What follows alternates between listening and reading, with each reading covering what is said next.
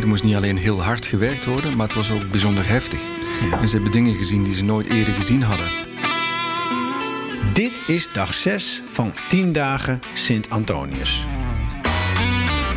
En als je nu mensen vraagt, zou je er nog een keer met dezelfde energie in gaan?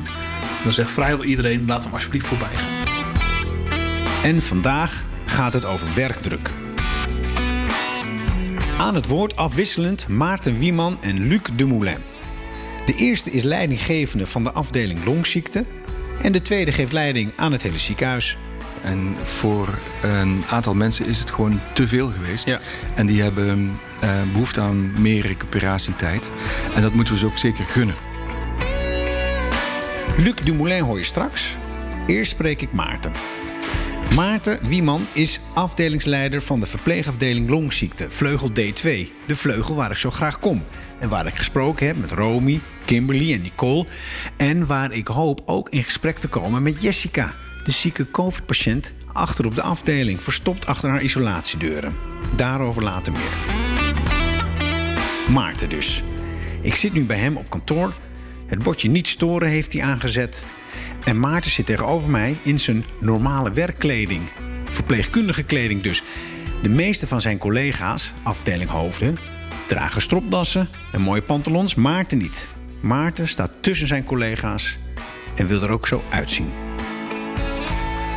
Maarten blijkt een verstandig man met veel ervaring. En dat is handig in tijden van corona. Ik heb al eerder in het, in het leven geleerd dat, dat niemand onmisbaar is. Dat ook eh, niemand eh, onkwetsbaar is. Eh, en dat het dus daarom heel erg, wel heel erg belangrijk is. Want je kunt dat is onmisbaar. Maar iedereen heeft wel een rol in een organisatie. En ik heb al eerder geleerd om in die zin ook wel goed voor mezelf te zorgen en te passen op mijn balans. En hoe doe je dat? En dat doe ik door, ehm, door nou, te praten, onder andere. Te praten wat ik meemaak. Ehm, en thuis, en mijn familie zal niet altijd begrijpen waar ik mee te maken heb. Dus met alle nuances die er in mijn werk zitten, die worden natuurlijk niet altijd begrepen. Maar daarvoor heb ik collega's die dat wel begrijpen. Dus je praat thuis kennen. en je praat hier? Ja. Ik denk te veel over na. Ik, eh, ik, ik werk eh, ongeveer een, eh, een drie kwartier rijden van mijn huis. En eer dat ik thuis ben, dan is mijn hoofd vaak al grotendeels leeg. Dan mijmer ik nog even door in de auto en kan ik er thuis ook zijn voor mijn gezin. En dat lukte ook allemaal in die hectische tijd? Eh, grotendeels wel. Ja. Eh, maar ook ik, ben, ik, ik kan meerekken. Ook, ook in drukte. Eh, op het moment dat je weet dat er een moment weer komt van ontspanning. Of dat je af en toe even het, het elastiekje weer even terug kunt laten veren. Omdat een collega is die voor je overneemt of waarneemt. Ja. Dat zijn de momenten die je, die je dan ook wel moet pakken. En in de zorg heb ik gemerkt, werken mensen die van zorg hun professie hebben gemaakt, oftewel die bekommeren zich om de medemens. Ja. Nou heb ik ook al gemerkt, nu ik hier zo rondloop, dat verplegers, verpleegkundigen, eh, niet makkelijk zeggen: Ik voel me niet goed, ik wil naar huis. Klopt. Die blijven een poosje nog. Ja. En nog een poosje. Ja, herkenbaar. Ja, Ja, ja ik ook. ja, maar jij bent degene die dat in de gaten moet houden voor hen. Ja. Hoe ging dat in die En ik, periode? en ik had niet alleen het belang voor de patiënten die op de afdeling liggen, maar ook voor de organisatie. Ja, want eh, de Ja. patiënten hebben de, de, de, Ja. de, de verplegers nodig. En de ziekenhuis heeft de verplegers nodig. We hebben jullie allemaal nodig. Maar er is ook een moment dat, je- dat bij jullie het elastiekje eh, uit is gerekt. En jij bent verantwoordelijk voor, voor, voor de mensen die hier eh, zo hun best doen in die periode. En je moet jezelf in de gaten houden. Ja, Ik, ik weet hoe ik mijn batterijtje op kan laden. En dat, dat doe ik door, nou, wat ik zeg, eh, me ont- ontspannen. Dus ook gewoon eens naar buiten gaan. eens een keer muziek te draaien, muziek te luisteren. ook tijdens... eh Ja, ook, ja of, of ook tijdens de auto. waar is Maarten? Weg. Eventjes. Nee, Ja? nee, tijdens het werk niet. Nee, oké, nee, maar nee, kijk, nee, tijdens het werk dat dacht ik al. Ik loop elke ochtend om 7 uur de afdeling op. Ja, En in die periode was, gebeurde het regelmatig tot 8 uur s'avonds pas de deur van de afdeling dichttrok. precies. En dat, en dat ik ook in de weekenden ook in moest bellen voor het operationeel team. Of ook Ja. muziek aanwezig ben geweest voor het Dus operationeel als je eenmaal hier bent, is het werken, werken, aan. werken. Ja, en dat, maar dat geldt voor iedereen hier, heb ik Ja. gezien. En het boterhammetje Vaste gewoon in de hand terwijl je in beweging bent. Ja. En dan komt COVID en dan is die dag nog langer. En zijn de uren intensiever. En zijn er steeds minder minuten om even adem te halen. En ik heb gemerkt dat die mensen gewoon dood en dood moe zijn. En ook sommige die ik wel zou spreken er gewoon even niet zijn. Dat is, dat is, dat is wel een, een, een, een teken van hoe zwaar het is geweest. Het is heel zwaar geweest. Uh, maar er zijn ook momenten uh, die wel energie gaven, ook in die periode. Hè? Dus de, de energie die je ervan krijgt als team als de eerste patiënt weer uh, levend afdeling gaat verlaten. De energie die je ervan krijgt als je ziet dat er ook gelachen wordt met elkaar. ook in de teampost, om even te ontladen. Um, als je ook ziet dat wat het doet als er uh, reacties komen op het Instagram-account wat, wat vanuit de afdeling gestart is. Uh, reacties vanuit het hele land, mensen die handgeschreven brieven sturen omdat ze waarderen wat je doet. De kleine succesjes, die misschien niet altijd al succes gevoeld hebben, maar dat denk ik wel degelijk waren. De verpleegkundigen op deze afdeling hebben geen moment tekort gehad aan beschermingsmiddelen. En ja, het, ik, ik heb gezien in het operationeel team dat het af en toe heel precair was. Dat het heel zorgelijk was. Het scheelde een haartje. Ja. ja. Het is echt zorgelijk geweest. Uh, maar die zorg heeft niet altijd de afdeling hoeven bereiken. En dat geeft mij energie. Omdat ik vind dat de verpleegkundigen moeten, doen, moeten kunnen doen waar ze goed in zijn. En dat is gelukt? Ja, ja. En, dat soort, en, en, en je moet soms in zo'n hele drukke periode ook niet vergeten om um, even achterom te kijken. Eventjes uit te zoomen van nou, wat, wat hebben we al wel bereikt? Wat gaat er al wel goed? En we werken hier met twee teams. De samenwerking tussen die teams is nog nooit zo goed geweest als in die periode. Oh ja. De samenwerking tussen uh, verschillende teams, verschillende afdelingen. Uh, we hadden gemeenschappelijk belang. En de samenwerking oh, door het hele huis is nog nooit zo sterk geweest als in die periode. Is dat de klassieker, een gezamenlijke vijand brengt verbinding? Ja, dat denk ik wel. Ja. En de vijand was duidelijk hier uh, het coronavirus. Ja, ja. Nou is de strijd nog niet gewonnen. Nee. Hoe voelt de periode nu? Want we zitten nu na de golf.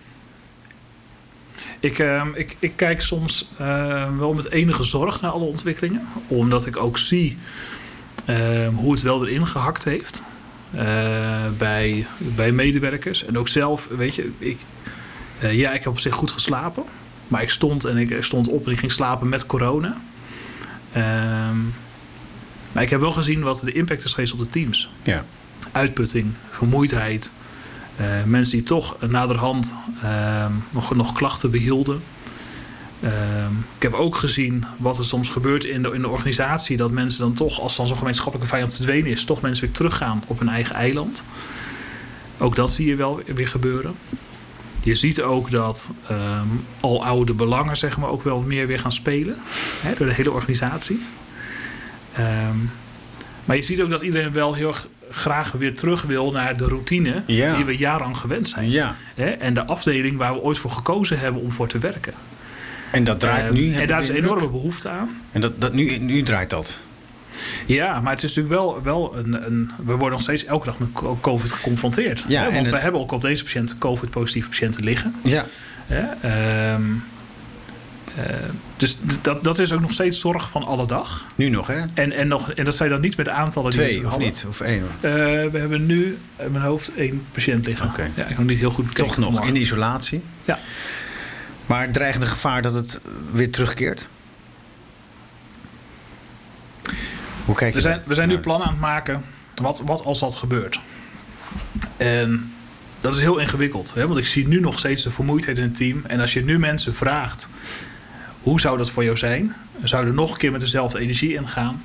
Dan zegt vrijwel iedereen... laat hem alsjeblieft voorbij gaan. Ja. Laat hem alsjeblieft passeren. Uh, ik wil liever overslaan als je het me zo op de man afvraagt.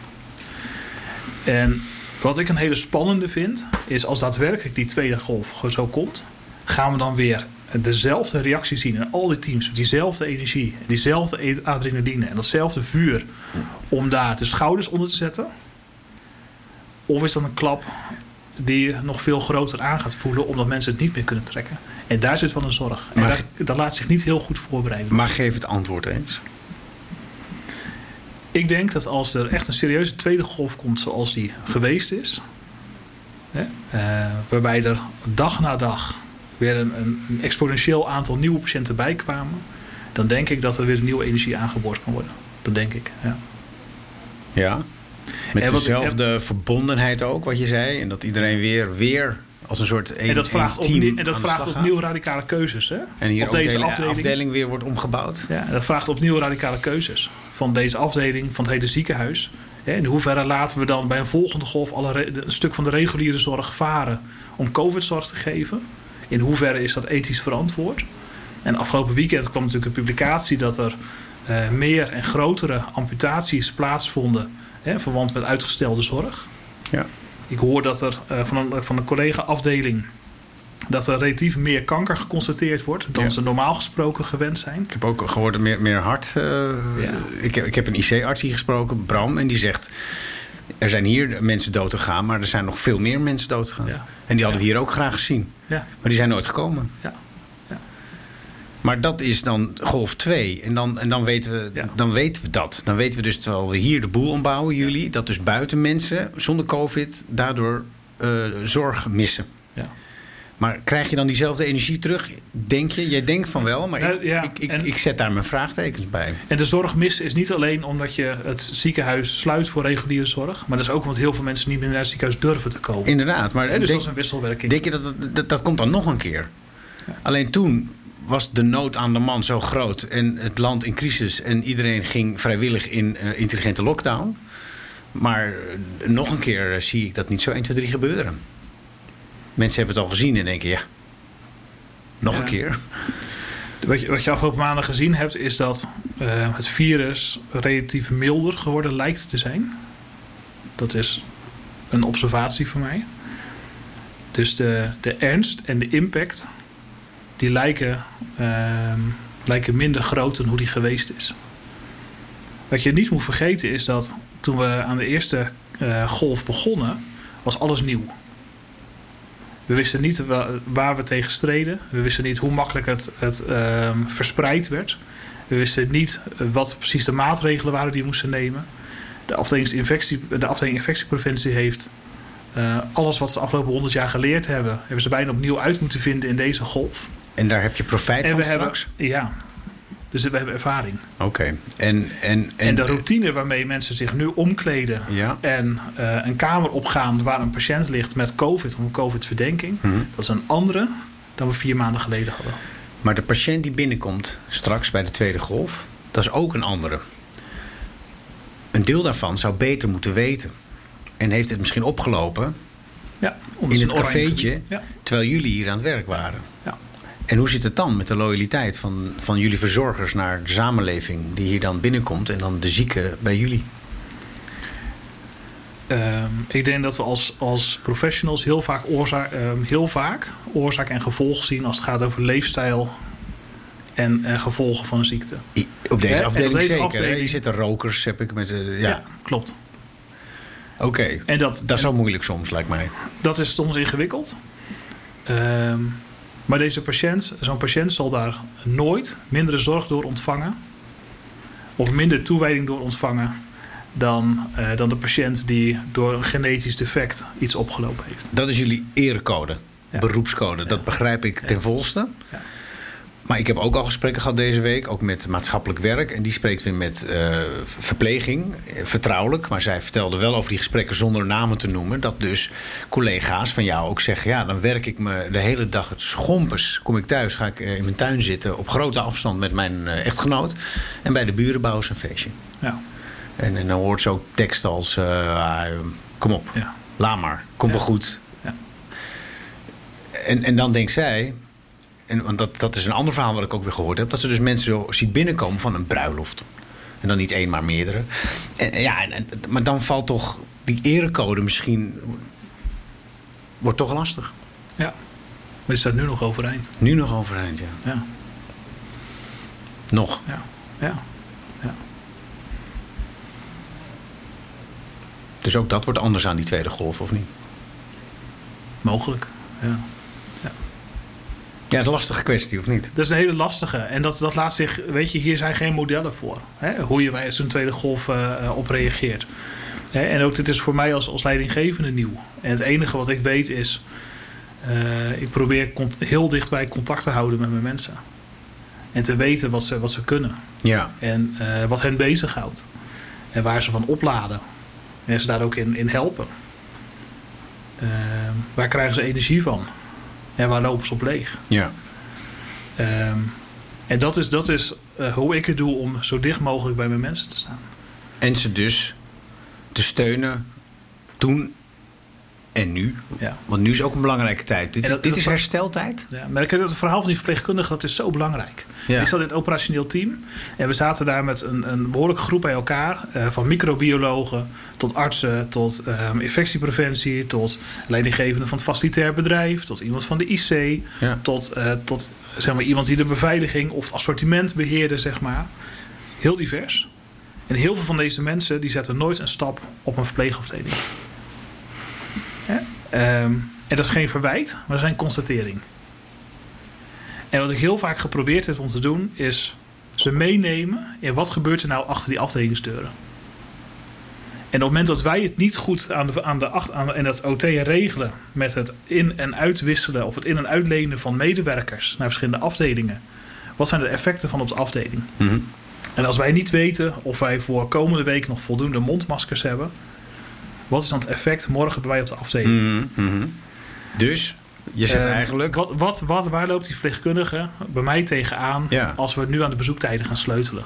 En daar strijd jij voor. En jij verdedigt de positie van de verpleegkundige in dat team. Ja. Maar die mensen weten toch te weinig wat jullie allemaal meemaken. Ja. Zelfs binnen het ziekenhuis heb je dat blijkbaar. Dat, dat, dat mensen het niet kunnen invoelen en voorstellen hoe heftig het is geweest voor jullie en hoe zwaar. We hebben, we hebben beelden gezien vanuit Italië, hè, waarin eh, eh, vanuit Bergamo bijvoorbeeld. Eh, en die beelden die komen binnen. Eh, er zijn verpleegkundigen aan het woord geweest. Die hebben verteld hoe het is om ingepakt te zitten in een overschort. eh, met een dubbele laag handschoen aan, mondkapje, bril op, haarnetje. ehm, intensief werk te moeten doen. Van s morgens 8 tot half 11. Dat je er even kunt luchten, even koffie kunt drinken. En we snappen allemaal hoe intensief dat moet zijn. Maar als je dat nooit gedaan hebt, Dat aangehad hebben. als je dat nooit zo aangehad hebt, Ja. En met daarbij, nog los van dat je eh, eh, fysiek belast wordt, ja. dat je ook nog denkt van ja, maar ik heb hier wel drie, vier, vijf patiënten die onder mijn verantwoordelijkheid vallen, die ik, waarvan ik vind dat ik het een en ander van ze moet weten. Die ook hun hoop op mij gevestigd hebben, omdat ik nu de professional ben. ja. Waarbij ik veel beperkt, waar ik beperkt word in hoe ik kan communiceren, omdat mijn, al mijn zintuigen afgesloten worden. Heb zo alleen mijn ogen waar ze door een glaasje heen naar kunnen En kijken. als je dat allemaal niet weet en ervaart. En als je dat nooit eh, aan de lijf ondervonden hebt als professional, dan kun je het, dan kun je het snappen. Je kunt begrijpen dat het heftig is. Maar ik weet niet of je het kunt voelen. Is het dus belangrijk dat mensen dit gaan voelen en begrijpen? Want jullie als verplegers, ja. Ja. Jullie staan ook hier het in huis, ik zet de deuren van de afdeling al wagenwijd open. meemaken. Is Ja. er een nieuwe manager? eh, spreek ik een nieuwe contactpersoon bij HR? Ik, ik doe iedereen het aanbod. Lopen ze een dag mee. Ja. Ik regel een Doen uniform ze dat? voor- Ja, eh, regelmatig. Ja, Ja. goed zo. Lopen ze een dag mee. Dus ik, ik hoorde laatst ook dat, iemand, dat, eh, dat de huidige voorzitter van de Raad van Bestuur ook recent nog een dag meegelopen heeft in het wit. Geen, zorg, geen zorgachtergrond als, als verpleegkundige of arts. Luc Dumoulin. Ja, maar wel zijn nek ook uitgestoken en ook eh, meegegaan de werkvloer op. Ja. Dat was, niet, was voorafgaand aan de COVID-periode. Maar ik denk dat je daarmee zo'n belangrijk signaal geeft. ja. Dank voor dit gesprek. Ja, alsjeblieft.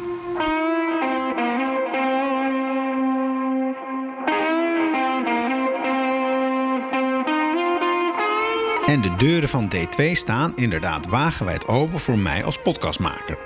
Maar toch, sommige deuren blijven tot nu toe nog steeds dicht. Bijvoorbeeld de deuren van Jessica, de zieke COVID-patiënt van 33 achterin in deze vleugel. Haar deuren blijven dicht. Het lukt me niet om bij haar op bezoek te komen, voorlopig.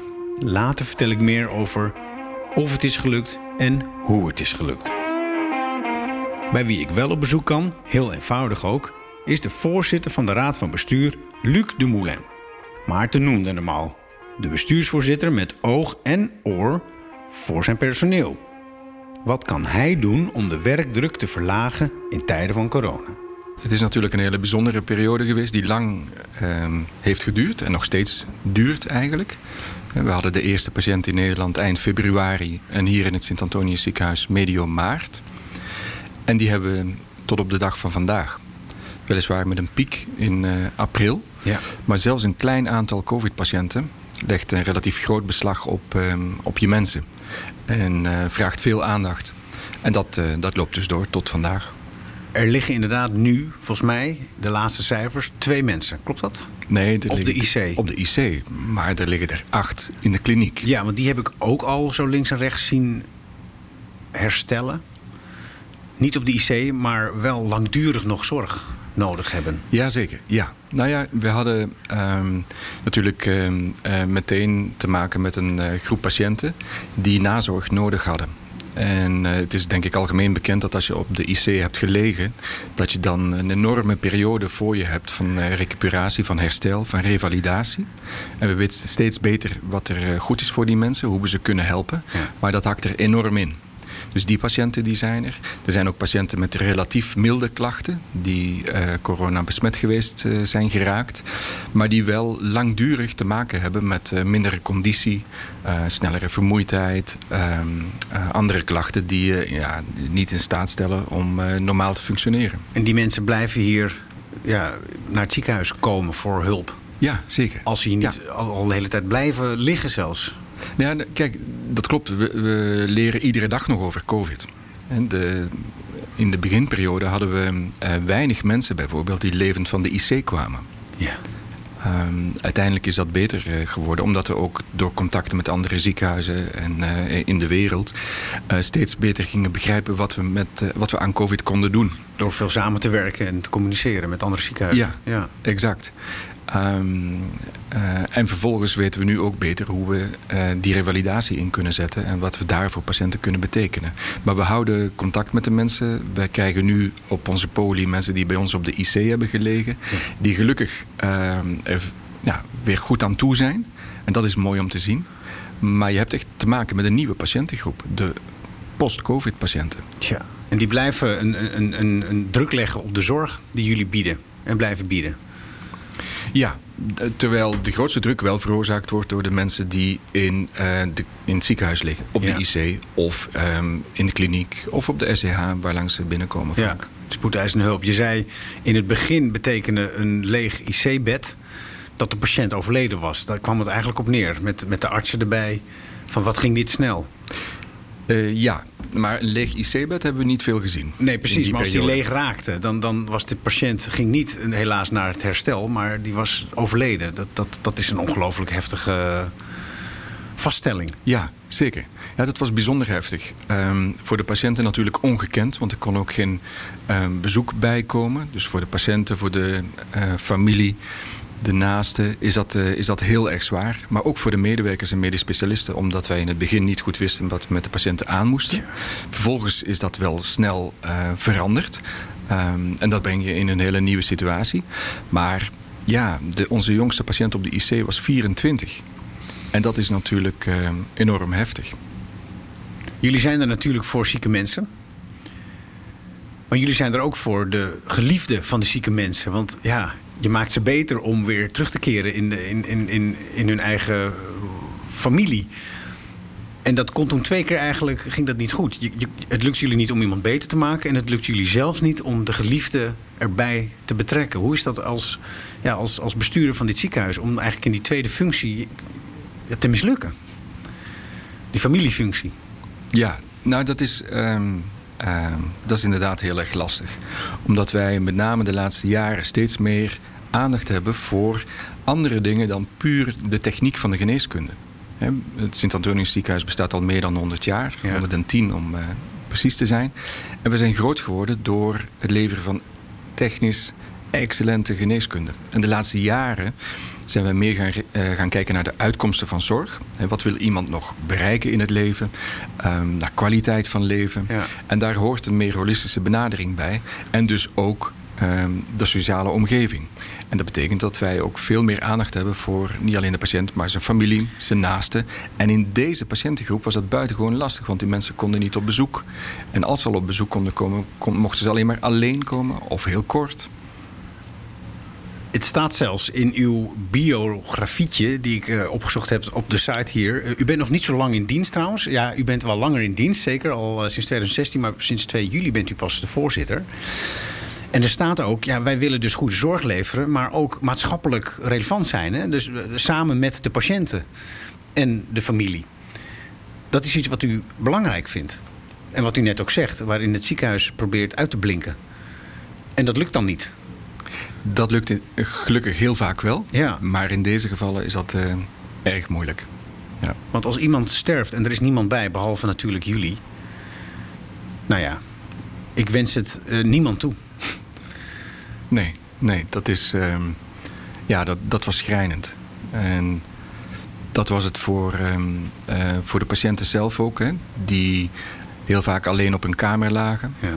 Die dan mensen binnen zagen komen, hulpverleners, totaal ingepakt, onherkenbaar, eh, met maskers op, ehm, handschoenen ingepakt met schorten. Ja, mensen werden daar heel angstig van. En dan komt er steeds minder lucht. En steeds minder contact. En je wereld wordt steeds kleiner. Nou ja, ik, het, het is, het, is, het heeft zich hier allemaal afgespeeld. Precies. Ja. Misschien komt het er weer aan. Misschien komt het er weer aan en dat verwachten we wel. Ehm, maar gelukkig zi- zijn we nu wel. ehm, ja, de situatie is anders. We zijn beter voorbereid. We hebben nu al de eerste ervaringen opgedaan.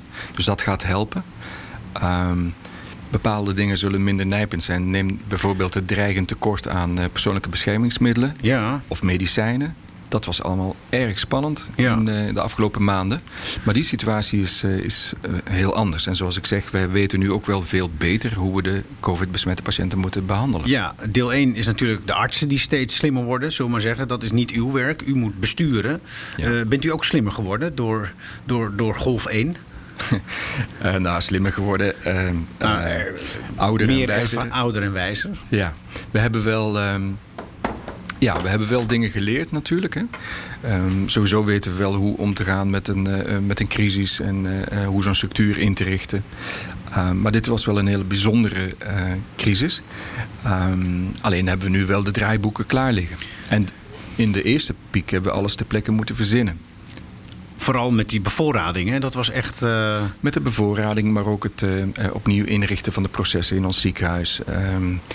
Ehm, ook al ging dat allemaal heel snel. We hebben bijvoorbeeld in twee, drie dagen tijd een, eh, een eh, diagnostiektent neergezet met mobiele CT. ja. Nou, dat ging ehm, ongelooflijk snel. Ehm, eh, maar nu zijn er bijvoorbeeld ook sneltesten beschikbaar, waarbij we binnen het uur weten of een patiënt wel of niet besmet is met, eh, met COVID. En die hebben wij in beperkte aantallen beschikbaar. Maar als je dat heel snel kunt bepalen, dan leggen die patiënten een veel kleiner beslag op je capaciteit. Anders Ja. moet je ze geïsoleerd gaan eh, verplegen en moet je wachten tot de resultaten beschikbaar zijn. Als dat nu heel snel kan, kunnen wij die stroom straks beter aan. Zijn jullie er klaar voor? Ja, we zijn er zeker klaar voor. Ehm, omdat wij de draaiboeken hebben liggen. Omdat wij beter weten hoe we de patiënten kunnen behandelen. Omdat wij. ehm, nou, ik zal niet zeggen dat we erop eh, zitten te wachten. Maar we zien het nu al toenemen. Meer dan in die eerste fase nu al met de regio erop voorbereid zijn, Ja. zou ik zeggen. En dat- is vooral op praktisch niveau. Dat je weet, er zijn genoeg voorraden. Eh, we kunnen de patiënten op tijd hier krijgen. We kunnen op tijd, want ik heb het allemaal gezien hier, nieuwe afdelingen bouwen. Ja, Ik heb gezien dat er muren gewoon worden gemetseld. Hele toilethoeken zijn eh, zeker. zeker. neergezet. Ja, en dat was toen allemaal improviseren en ad hoc beslissen. Dat Ja. ging allemaal heel snel. Ja. Ehm, nu hebben we besloten om onze oude IC-ruimte weer helemaal om te bouwen. Ja, naar een volwaardige afdeling. Extra zodat we meer patiënten aan kunnen. En zijn alle spullen er ook? Beademingsapparatuur? Dat staan er allemaal. Dat zijn de praktische zaken. Nu de mensen, die moeten het doen. Een eh, apparatuur kan in zijn eentje eh, het werk niet aan. Nee. Ik ben al eh, een paar dagen hier bij, bij jou in het ziekenhuis. En ik sprak verpleegsters, die, verplegers, verpleging. Het waren toevallig wel allemaal vrouwen. Ehm, en die zijn zeer, zeer professioneel. Ehm, die weten wat ze kunnen, die weten wat ze moeten. Die, die, die schuwen hard werken totaal niet. Maar er zijn er ook een paar die zijn doodmoe. En die zijn nu thuis. Oververmoeid. Let je daar ook op dat eh, ook de mensen er klaar voor zijn? Ja, zeker. Nou ja, ik denk dat je helemaal gelijk hebt dat die mensen heel veel hebben meegemaakt. En er moest niet alleen heel hard gewerkt worden, maar het was ook bijzonder heftig. Ja. En ze hebben dingen gezien die ze nooit eerder gezien hadden. Ehm, dus dat heeft er enorm ingehakt. En ehm, mensen gaan er heel verschillend mee om. De situatie is natuurlijk heel eh, verschillend per individu. Het raakt ook bijvoorbeeld aan een thuissituatie. En voor een aantal mensen is het gewoon te veel geweest. Ja. En die hebben eh, behoefte aan meer recuperatietijd. En dat moeten we ze ook zeker gunnen. Kan dat? Ja, dat kan zeker. Ja. Uh, waarom zou dat niet kunnen? Ja, uh, we hebben iedereen nodig. Ja, zeker die professionals. Ja, maar je, je, de, de, de grenzen van wat wij straks kunnen leveren worden bepaald door de mensen die we hebben. Ja, precies. Dus daar moet je zuinig op zijn. En dan moet je ook niet op de korte termijn, maar op de lange termijn mikken. Want u weet, komt er geen derde golf. Voorlopig zijn we er nog niet klaar mee. Dus ik denk dat het aan ons is om gebalanceerd uh, proberen vooruit te kijken en onze mensen zeer gedoseerd in te zetten. Arbeidskosten, dat is een enorme post uiteraard. Daar moet je ook naar kijken. Als iemand een half jaar thuis zit en, en ja, je betaalt hem door omdat je weet dit is een, een topverpleger, die willen we terug. De kosten zijn hier niet uh, uh, relevant. Nee? Nee, nee. Ten eerste, wij hebben heel veel extra kosten gemaakt als ziekenhuis. En dat hebben alle ziekenhuizen gedaan in Nederland. We hebben heel veel minder opbrengsten gehad dit jaar. Hebben ook alle ziekenhuizen in Nederland gehad. Maar daar zijn wij volledig voor gecompenseerd okay. als ziekenhuis. Dus dat heeft economisch geen invloed. Nu krijgt elke werknemer die hier zijn stinkende best heeft gedaan 1000 euro. De verpleging, de schoonmaak, eh, ondersteunende diensten. Ik heb het hier opgeschreven. Klopt het dat, dat is dat geld al uitgedeeld? Nee, um, vanuit het ministerie wordt er op dit moment met de brancheorganisaties ja. landelijk nagedacht over um, hoe die bonus eruit komt te zien. Maar dat is iets wat later in het jaar pas uitgekeerd zal okay. worden. Oké, het is gewoon duizend netto, hè? Dat, want ik, ik kreeg er ook vragen over. Moet daar weer wat vanaf? Voor de goede orde, het is toch duizend netto per werknemer? Ja. Ja. Hebben jullie daar een rol in, in dat verdelen? De regeling is nog niet bekend, dus dat zullen we zien. Maar waarschijnlijk gaat het via, via, via het ziekenhuis zelf, toch, neem ik aan? Of gaat het... Ja, dat zal wel via het ziekenhuis lopen. Ja. Maar er wordt nog gewerkt aan die regeling. Ja. En is ook bekend dat flexwerkers daar wel of niet van profiteren? Kun je daar iets over zeggen? Dat is nog niet bekend. Nee, want ik sprak een schoonmaker die natuurlijk hartstikke hard gewerkt heeft... maar een nul-urencontract heeft. Weet je daar iets van al of niet? Nee, we moeten even de regeling afwachten. Ja. En dan, uh, dan zullen we het weten. Wat vind je van het, van, van het gebaar? Ik vind het op zich een, uh, een mooi gebaar. Maar het is natuurlijk niet, uh, niet voldoende. En waar ik bang voor ben is dat het uh, applaus wat er wel is geweest...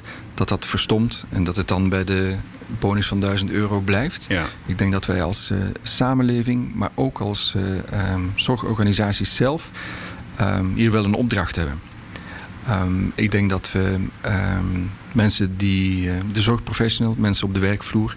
die moeten die waardering ook echt gaan voelen. Ja. En dat betekent dat we nog veel beter naar ze moeten luisteren. En daar zit het hem ook in. Het zit niet alleen in de uh, financiële waardering. Het zit ook in de manier waarop er naar hun geluisterd wordt op de werkvloer. Hetgeen betekent dat je ze autonomie moet uh, verlenen. Omdat die mensen heel vaak wel weten wat er moet gebeuren. Dan geef ze de ruimte. En dat is wat we dan hier in dit ziekenhuis ook proberen te doen. In toenemende mate. Je geeft ze ook autonomie en respect door ze een structureel hoger loon te betalen. Nu ligt dat steeds in de Tweede Kamer en het gaat er steeds niet doorheen. Door een soort heel ingewikkeld politiek ritueel. Ik begrijp het niet, ik weet niet of jij het begrijpt wat je ziet. Maar de coalitie wilde niet aan en de oppositie zegt we het structureel oplossen. Hoe kijk je daarnaar? En heb je een signaal misschien naar de politiek? Het is, het is een, een maatschappelijk vraagstuk. Um, wat je hoe je medewerkers in de zorg wil, uh, wil honoreren. Um, en ik denk, als ik kijk naar uh, het salaris van uh, iemand op de werkvloer, um, dat dat absoluut niet overdreven hoog is. Nee. Dus als je het mij vraagt, um, verdienen die mensen een uh, fatsoenlijk salaris.